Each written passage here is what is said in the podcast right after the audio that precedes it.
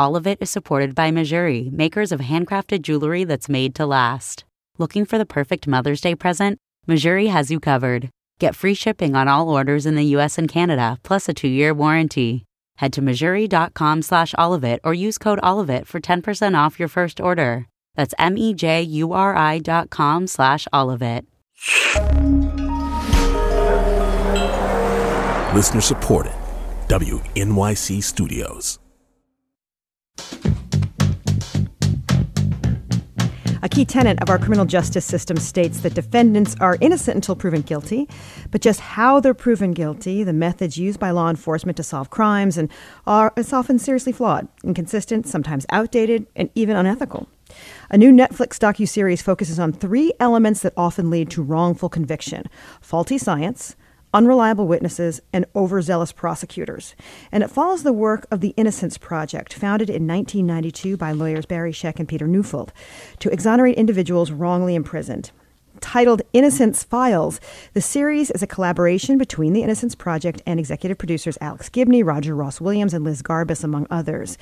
Each episode looks at a different case taken up by the Innocence Project, cases that illustrate serious problems within our criminal justice system. The Innocence Files premieres on Netflix tomorrow. We're joined now by Academy Award winning director Roger Ross Williams. Hi, Roger. Hi, how are you? Doing well. And also, Barry Scheck, co founder of the Innocence Project and consulting executive on the series. Hi, Barry. Thanks for being with us. Thank you so much, Alice. So, Barry, you must have been approached before to do something like this. Why now?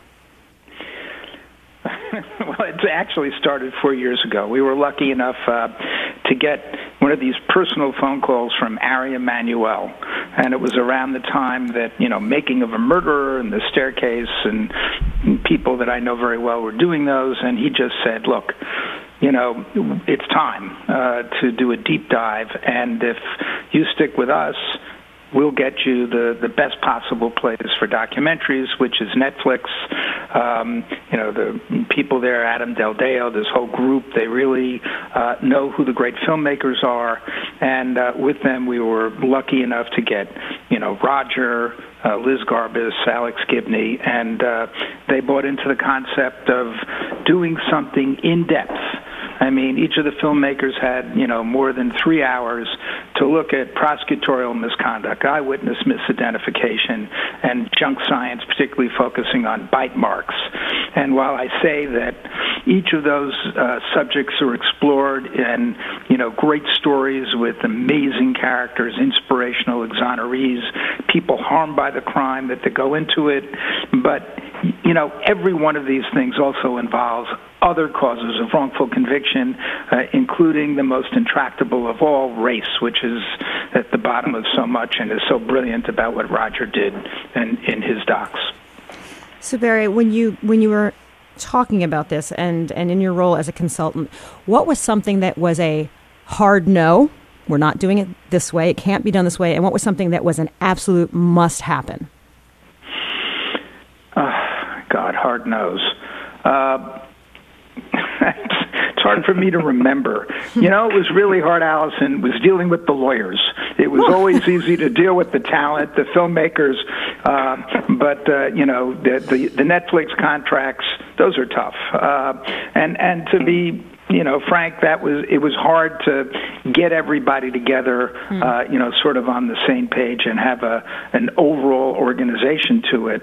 Uh, but uh, you know, I can't really say there was a hard no about any particular project, uh, you know, that we wanted done.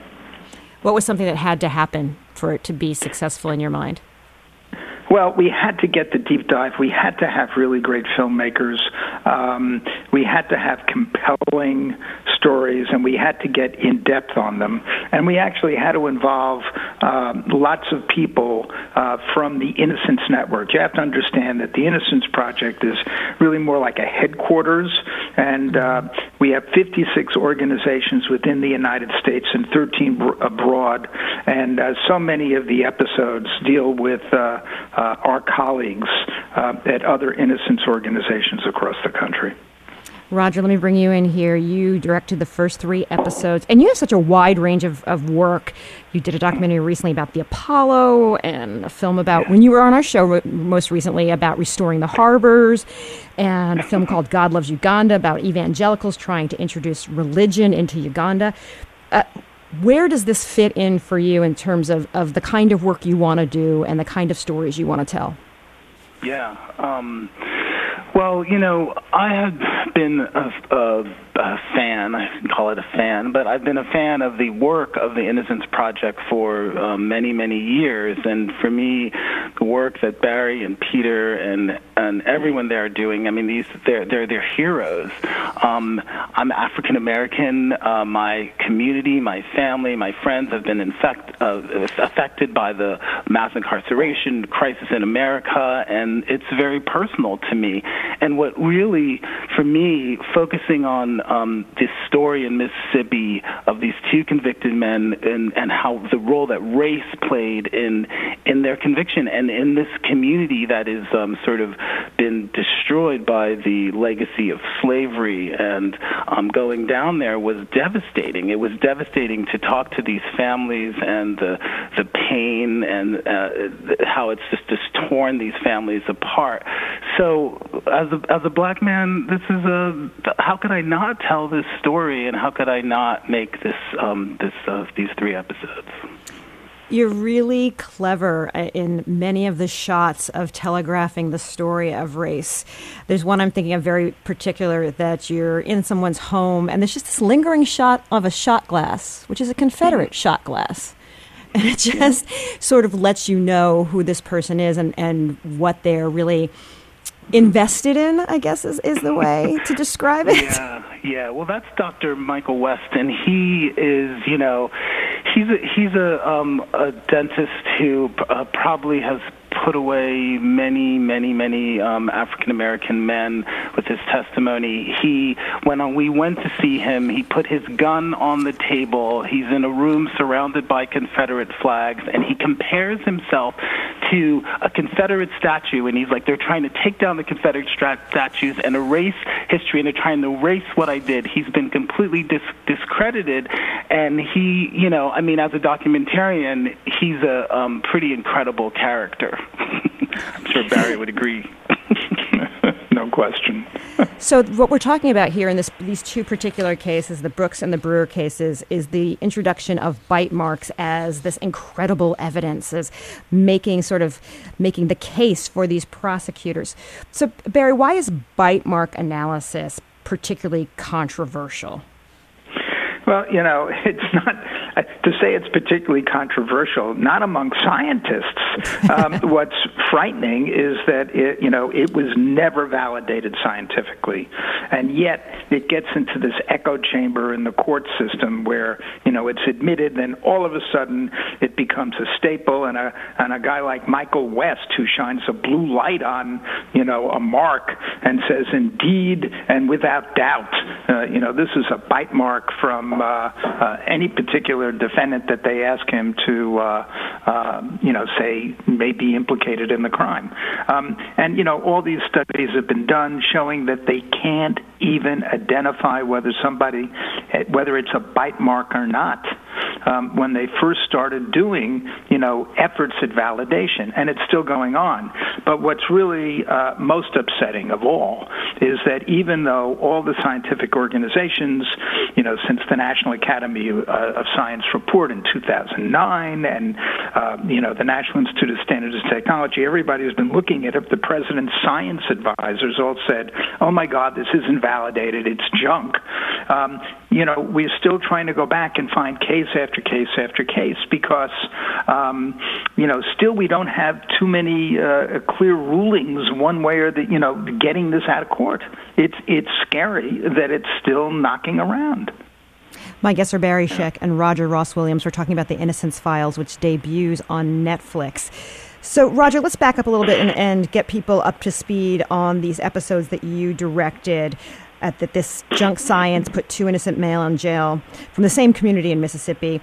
Could you tell my listeners about the crimes that Kennedy Brewer and Levon Brooks were accused of? Yes, um, Levon Brooks was accused of uh, raping and murdering a three-year-old girl, um, Courtney Smith, uh, and two years later, Kennedy Brewer was accused of raping and murdering a three-year-old girl, Christine Jackson.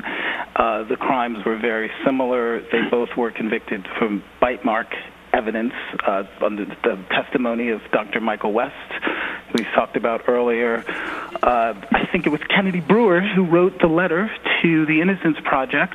Um, he had been in uh, 16 years uh, in prison, and that letter, um, they get thousands of letters, and that letter um, captured their attention. Uh, I think it was DNA evidence. There was DNA evidence that um, got him exonerated, and they went back and looked at Levon's case, and Levon was. Um, they there was a they they sort of found through DNA uh, a match with um, the actual guy who committed the murders, who committed the murders of both girls, and Levon was um, exonerated. And it's incredible, you know. I mean, for a filmmaker, that moment after someone who spent, you know, a large part of their life in prison, that moment when they are free, when they are released from prison, there's nothing that prepares you emotionally for that moment,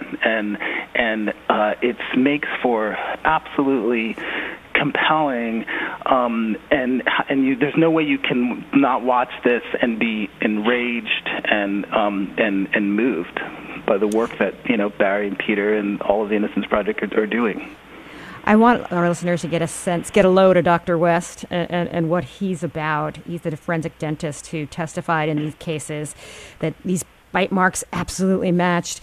Uh, let's listen to a little bit of one of the interviews with this Dr. West.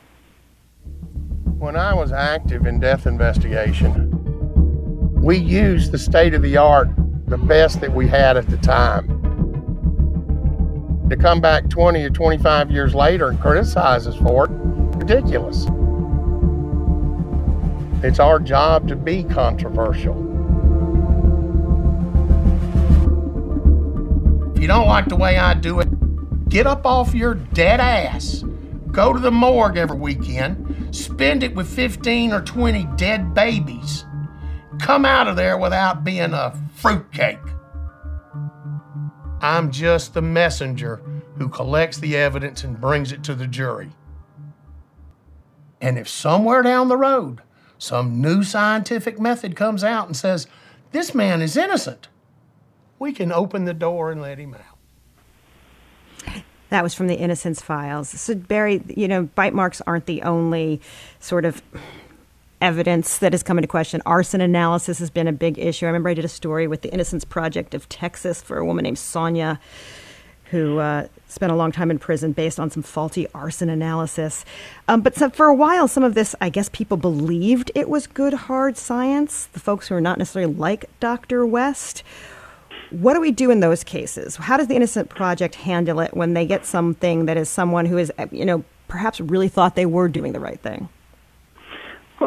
Eventually uh, the people that are acting in good faith, and I wouldn't necessarily put Dr. West in no. that category, by the way, uh, uh, you know, they begin to realize, well, you know, there's new science, and we can't validate what we've been doing. Um, you know, the, the arson is a very good example. You know, we had the Cameron Todd Willingham case where mm-hmm. there's a man that was executed who was innocent uh, based on uh, junk, you know, on a, a, a, an analysis of arson science that was just witchcraft. It was junk. And uh, we've been lucky enough at the Innocence Project to help bring about the creation of the Texas Forensic Science Commission. Um, and that commission made a finding that the arson evidence in the Willingham case was unreliable, um, which was a, a breakthrough moment. and we have real fire, scientists that have, you know, putting forth standards uh, there. Uh, on bite marks, the Texas Forensic Science Commission in the Steven Chaney case, which comes up in the uh, in the docs, um, you know, also made a finding that bite mark evidence, uh, uh, you know, was unreliable and not validated, and uh, you know, it's limited, it shouldn't be used. Um, you know, and we, but yet we don't have decisions like that across the country. So there's bite marks, there's arson where we have all these junk science cases, uh, microscopic hair comparison. Uh, thank God, at least we have DNA evidence that you can use on the shaft of the hairs to correct some of those cases. But you know, we even got the Justice Department to go and look and do an analysis of those cases um, that the FBI did, and the uh, error rates were were staggering. Uh, you know, you can look at uh, uh, you know all kinds of pattern evidence that it's overstated, whether it's ballistics comparisons, um, where there have to be more studies done to give the jury a real understanding of uh, what you can and cannot say about the uh, probative value of that evidence. Um, uh, I could go on and on. You know, we are. In 2009, the National Academy of Sciences was very clear saying that DNA evidence was the only scientifically validated uh, assay, and we had to go back to the drawing board and looking at all of them. Uh, had a commission on forensic science that was created, but when the Trump administration got in, they abolished it. Um, and we still don't have what we need um, in terms of support uh, you know, for the, the, the real scientific community uh, to help validate a lot of these assays. We lots of people in good faith are in motion, but we need the real commitment. And you know, by the way, you know, we we are living in times where all we hear from our public officials is follow the science and follow the data. And that's all we are asking now in the criminal justice system when it comes to these unvalidated assays. We need technical merit, we need validated science, follow the science and follow the data. Roger, Dr. West seemed very, very willing to talk to you repeatedly. Why? I think he loves the spotlight. He loves attention. I, you know, he's made many, many videos and appeared on um, talk shows. And uh, this is a guy who's not shy about, you know, being in the media. And so, when we gave him an opportunity to to tell his side of the story, his deep hatred of the Innocence Project. It, it, he jumped. He was fine. He he he is not someone who's who wants to sort of fade into the background. He wants to try to remain, you know, relevant, even though he's he's no longer relevant and has been discredited. Uh, so you know, someone like that is easy to uh, convince to be in a documentary. My guests are Roger Ross Williams and Barry Scheck. We're talking about the Innocence Files on Netflix. We'll continue our conversation after a real quick break. This is all of it. This is all of it. My guests are Roger Ross Williams and Barry Scheck. We're talking about The Innocence Files, which Dave views on Netflix tomorrow. Of course, Barry is the co founder of the Innocence Project, and Roger is one of the executive producers and directors of the first three episodes. Uh, Barry, the first um, three episodes are about evidence, the next three are about witnesses, the final three are about prosecution. Why are these the three most important aspects to evaluate? Well, I wouldn't even say they're the three most important. I mean, you know, we could go on and talk about, uh, you know, you asked me before what was the hard no, right? Mm-hmm. The hard no is they wouldn't guarantee a next season. That's why everybody should watch this. so we get a next season because, you know, there are so many problems oh, uh, that lead to wrongful convictions that, you know, you can't do them all. And not only that, when you begin to look at the problems with eyewitness misidentification uh, that Liz Garbus goes into um, in the uh, the second series, or prosecutorial misconduct that Alex Gibney and his colleagues go to in the last episode, you still see all these other factors at play. There's bad eyewitness identifications. There's misconduct in all the cases, uh, and there's the overarching problem of race. It's everywhere. So it's never any one thing. But you know, when we start looking at these issues, uh, uh, because of this system of mass incarceration and all the innocents in prison, you know, it's it's it's shocking. So, uh, you know, it's it's always a systemic problem, even when you can focus on key factors. So, uh, uh I'm sorry to push back on what is are they the most important? Uh, they're very important, but you have to look at the whole system every time. Well, what would uh, season two have in it, or season three? I mean, when you talk about that these aren't necessarily the most important, which is totally fine, but what are the other ones that you would love to have in season two and three that you would love people well, to think about? I mean, you know, some of the, the heartbreaking ones, uh, we have problems with uh, what are known as shaken baby abusive head trauma. Uh, you know, there are uh, miscarriages of justice there uh, that are complex scientific problems. Um, and only through the kind of deep dive that Netflix is permitting us to do can we get to the bottom of those problems. And, you know, just I'm just throwing that one out because recently I was on the phone uh, with a, a lawyer from France where the situation is scandalous. He's got like 300 families that were wrong. Then in Japan, uh, you know, we already know about false confessions. We could certainly, you know, be looking at that. Uh, police misconduct. There are systemic things going on in terms of police misconduct that, you know, we really would want to look at. Uh, jailhouse informants. I mean, there are so many of these problems within the system, but what's really been a privilege to work with a filmmaker like Roger, um, who, as you pointed out, has such a great eye and such a wonderful feel for story. Um, and Liz and Alex Gibney, you know, uh, if we can get these really great filmmakers uh, like them again looking at more of this and telling these stories uh, in a way where you can do a deep dive and try to get to the bottom of a lot of these things, I think it will do an enormous amount uh, to uh, springboard reform throughout the criminal justice system. I mean, we have 56 organizations in this country alone. Uh, you know working on these issues every day. We have passed more than 224 laws on a state level, not to mention acts in Congress. Um, there is so much to do here, uh, I, I can't even start. Roger, as you were as you were working on this project, you know, no matter how well you prepare and how much pre-production you do, there's always something that comes down the road that really surprises you or or shakes you or knocks you off a little bit and you have to reevaluate. What was it in these first 3 episodes and about these two cases? What was that thing that you just had to sit down and reevaluate and think about?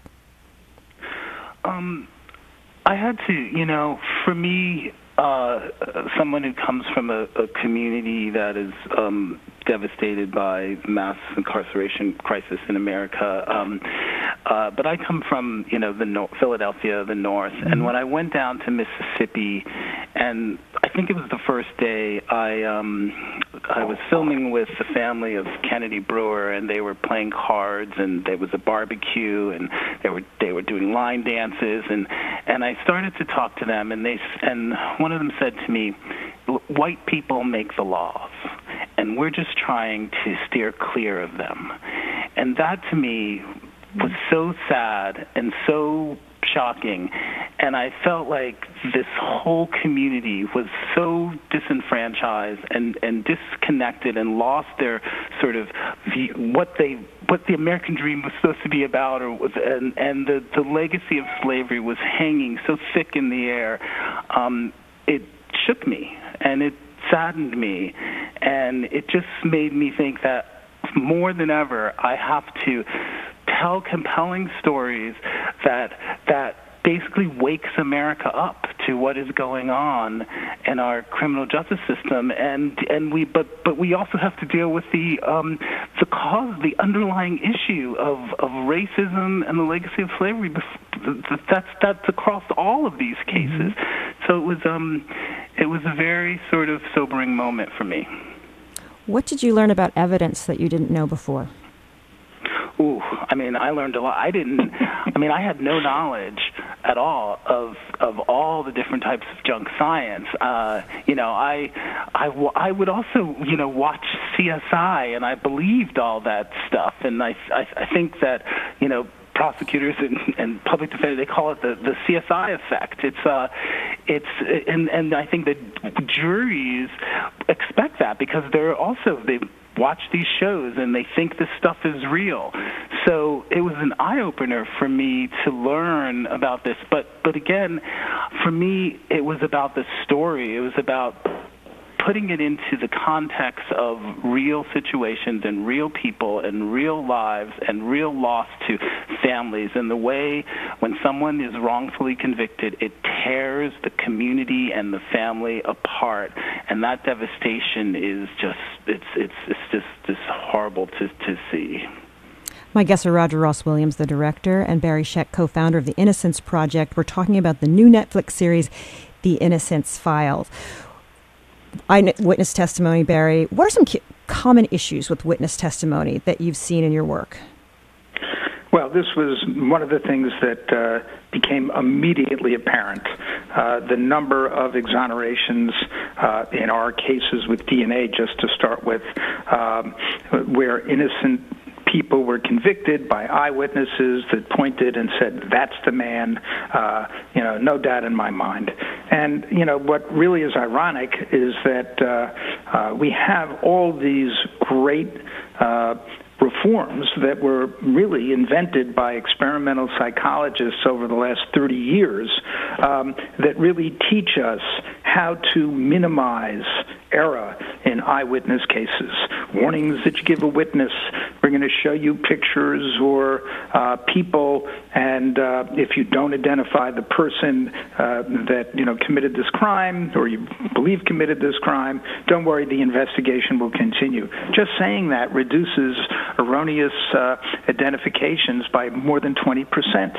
You know, and that's been known for more than 25 years. Yet we could not get those reforms into the jurisprudence or into the courtrooms or as standard practice in policing.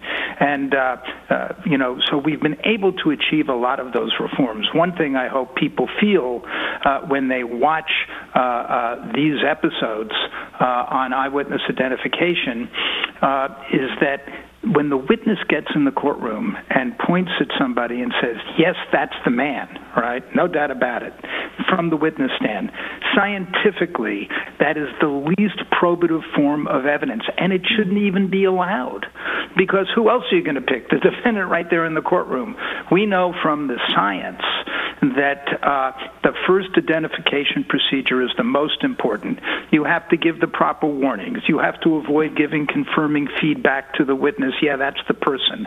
Uh, you have to be able to have a fair photo array or a fair lineup, um, and then capture the witness's confidence at the time of the identification in the witness's own words.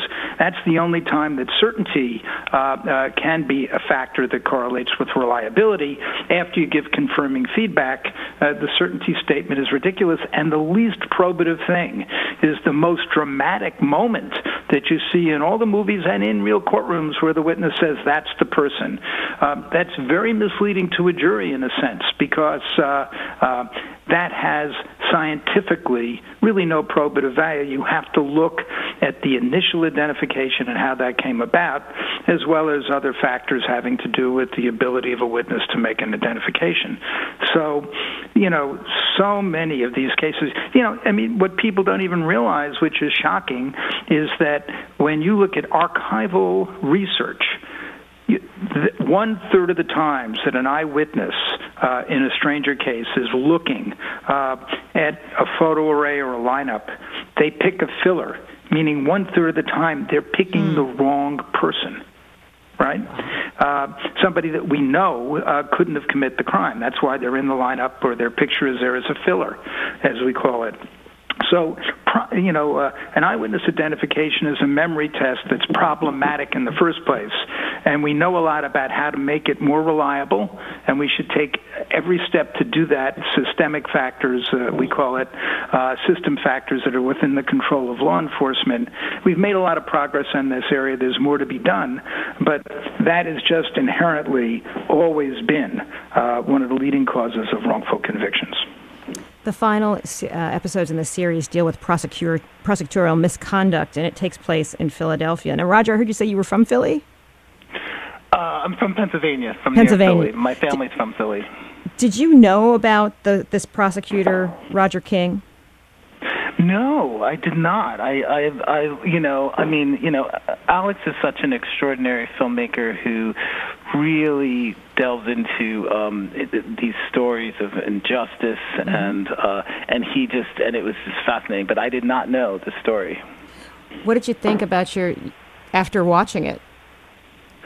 Oh, Being someone it, that's from your area, this is this is your backyard. This is my backyard, and you know, growing growing up in Philly, you know, I grew up in the age of um, MOVE and um, a lot of sort of, you know, kind of racially uh, divisive moments in Philadelphia, and it's and uh, and you know, it's one of the reasons why why I left uh, that hmm. area because it was, you know, and so it, this was very familiar to me. I mean, you know, my family, um, uh, many of them are either behind bars or have been behind bars and have been sort of, you know, victims to this. So it was a, it's a pretty sobering and familiar thing. Barry, can you describe former prosecutor Roger King from Philadelphia? Well, he was a, a hard-charging African American prosecutor, um, and uh, uh, he he he he wanted to get a conviction, uh, uh, you know, at, at any cost. He was a very effective uh, and dramatic trial lawyer. But what really is, uh, I think, the take-home message uh, uh, from that whole episode is, you know, uh, Larry Krasner was elected DA on a mm-hmm. very progressive uh, platform and is fearless, uh, and he put in charge of his conviction integrity u- unit a woman named Patricia Cummings, who we at the Innocence Project know well. She had run a conviction integrity unit in Dallas, um, and she really is, you know, uh, just about the best that you can get it uh, in that kind of position. And conviction integrity units, um, when they're good, uh, are really great institutions. It's a non-adversarial search for the truth in a post-conviction way. Uh, you see in this episode how the defense lawyer and the conviction integrity unit work hand in hand in doing a reinvestigation of the case.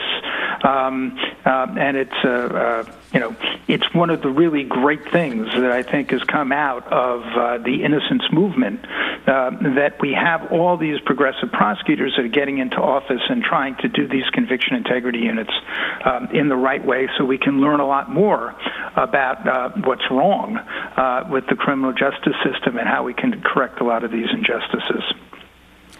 I think anybody with a pulse who watches this series will become sad, will become angry during parts of it, and I can imagine would want to do something. Barry, what is something people can do if they watch the series and they are horrified by what they see?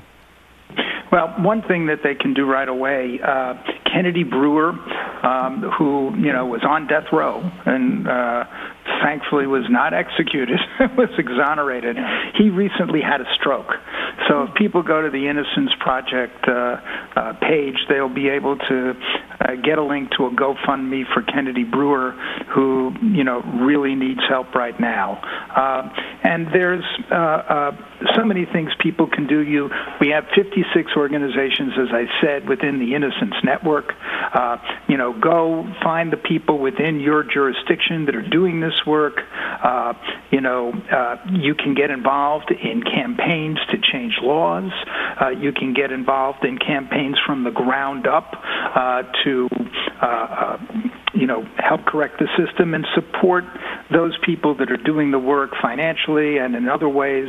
Um, it's it's it's really uh, been a great thrill and honor to work with all these people in our network across the country and 13 organizations, you know, uh, around the world. Uh, uh, this is uh, really an important movement, and we want everybody to get involved. There's so much to do. The name of the show is The Innocence Files. It debuts tomorrow on Netflix. Barry Scheck and Roger Ross Williams, thank you for spending so much time with us today. Thank, Thank you, Alison. All of it is supported by Mejuri, makers of handcrafted, ethically sourced jewelry for every day that's made to last. Looking for the perfect Mother's Day present? Mejuri has taken the guesswork out of gifting, offering everything from dainty 14K solid gold pieces to pearls, diamonds, gemstones, and more. Make it personal with an engraving, or if you can't decide, check out their curated gift guide. Let them take care of the rest, gift wrapping included. Get free shipping on all orders in the US and Canada, plus easy returns and a two-year warranty. Head to Mejuri.com slash allofit or use code allofit for 10% off your first order. That's M-E-J-U-R-I dot com slash allofit.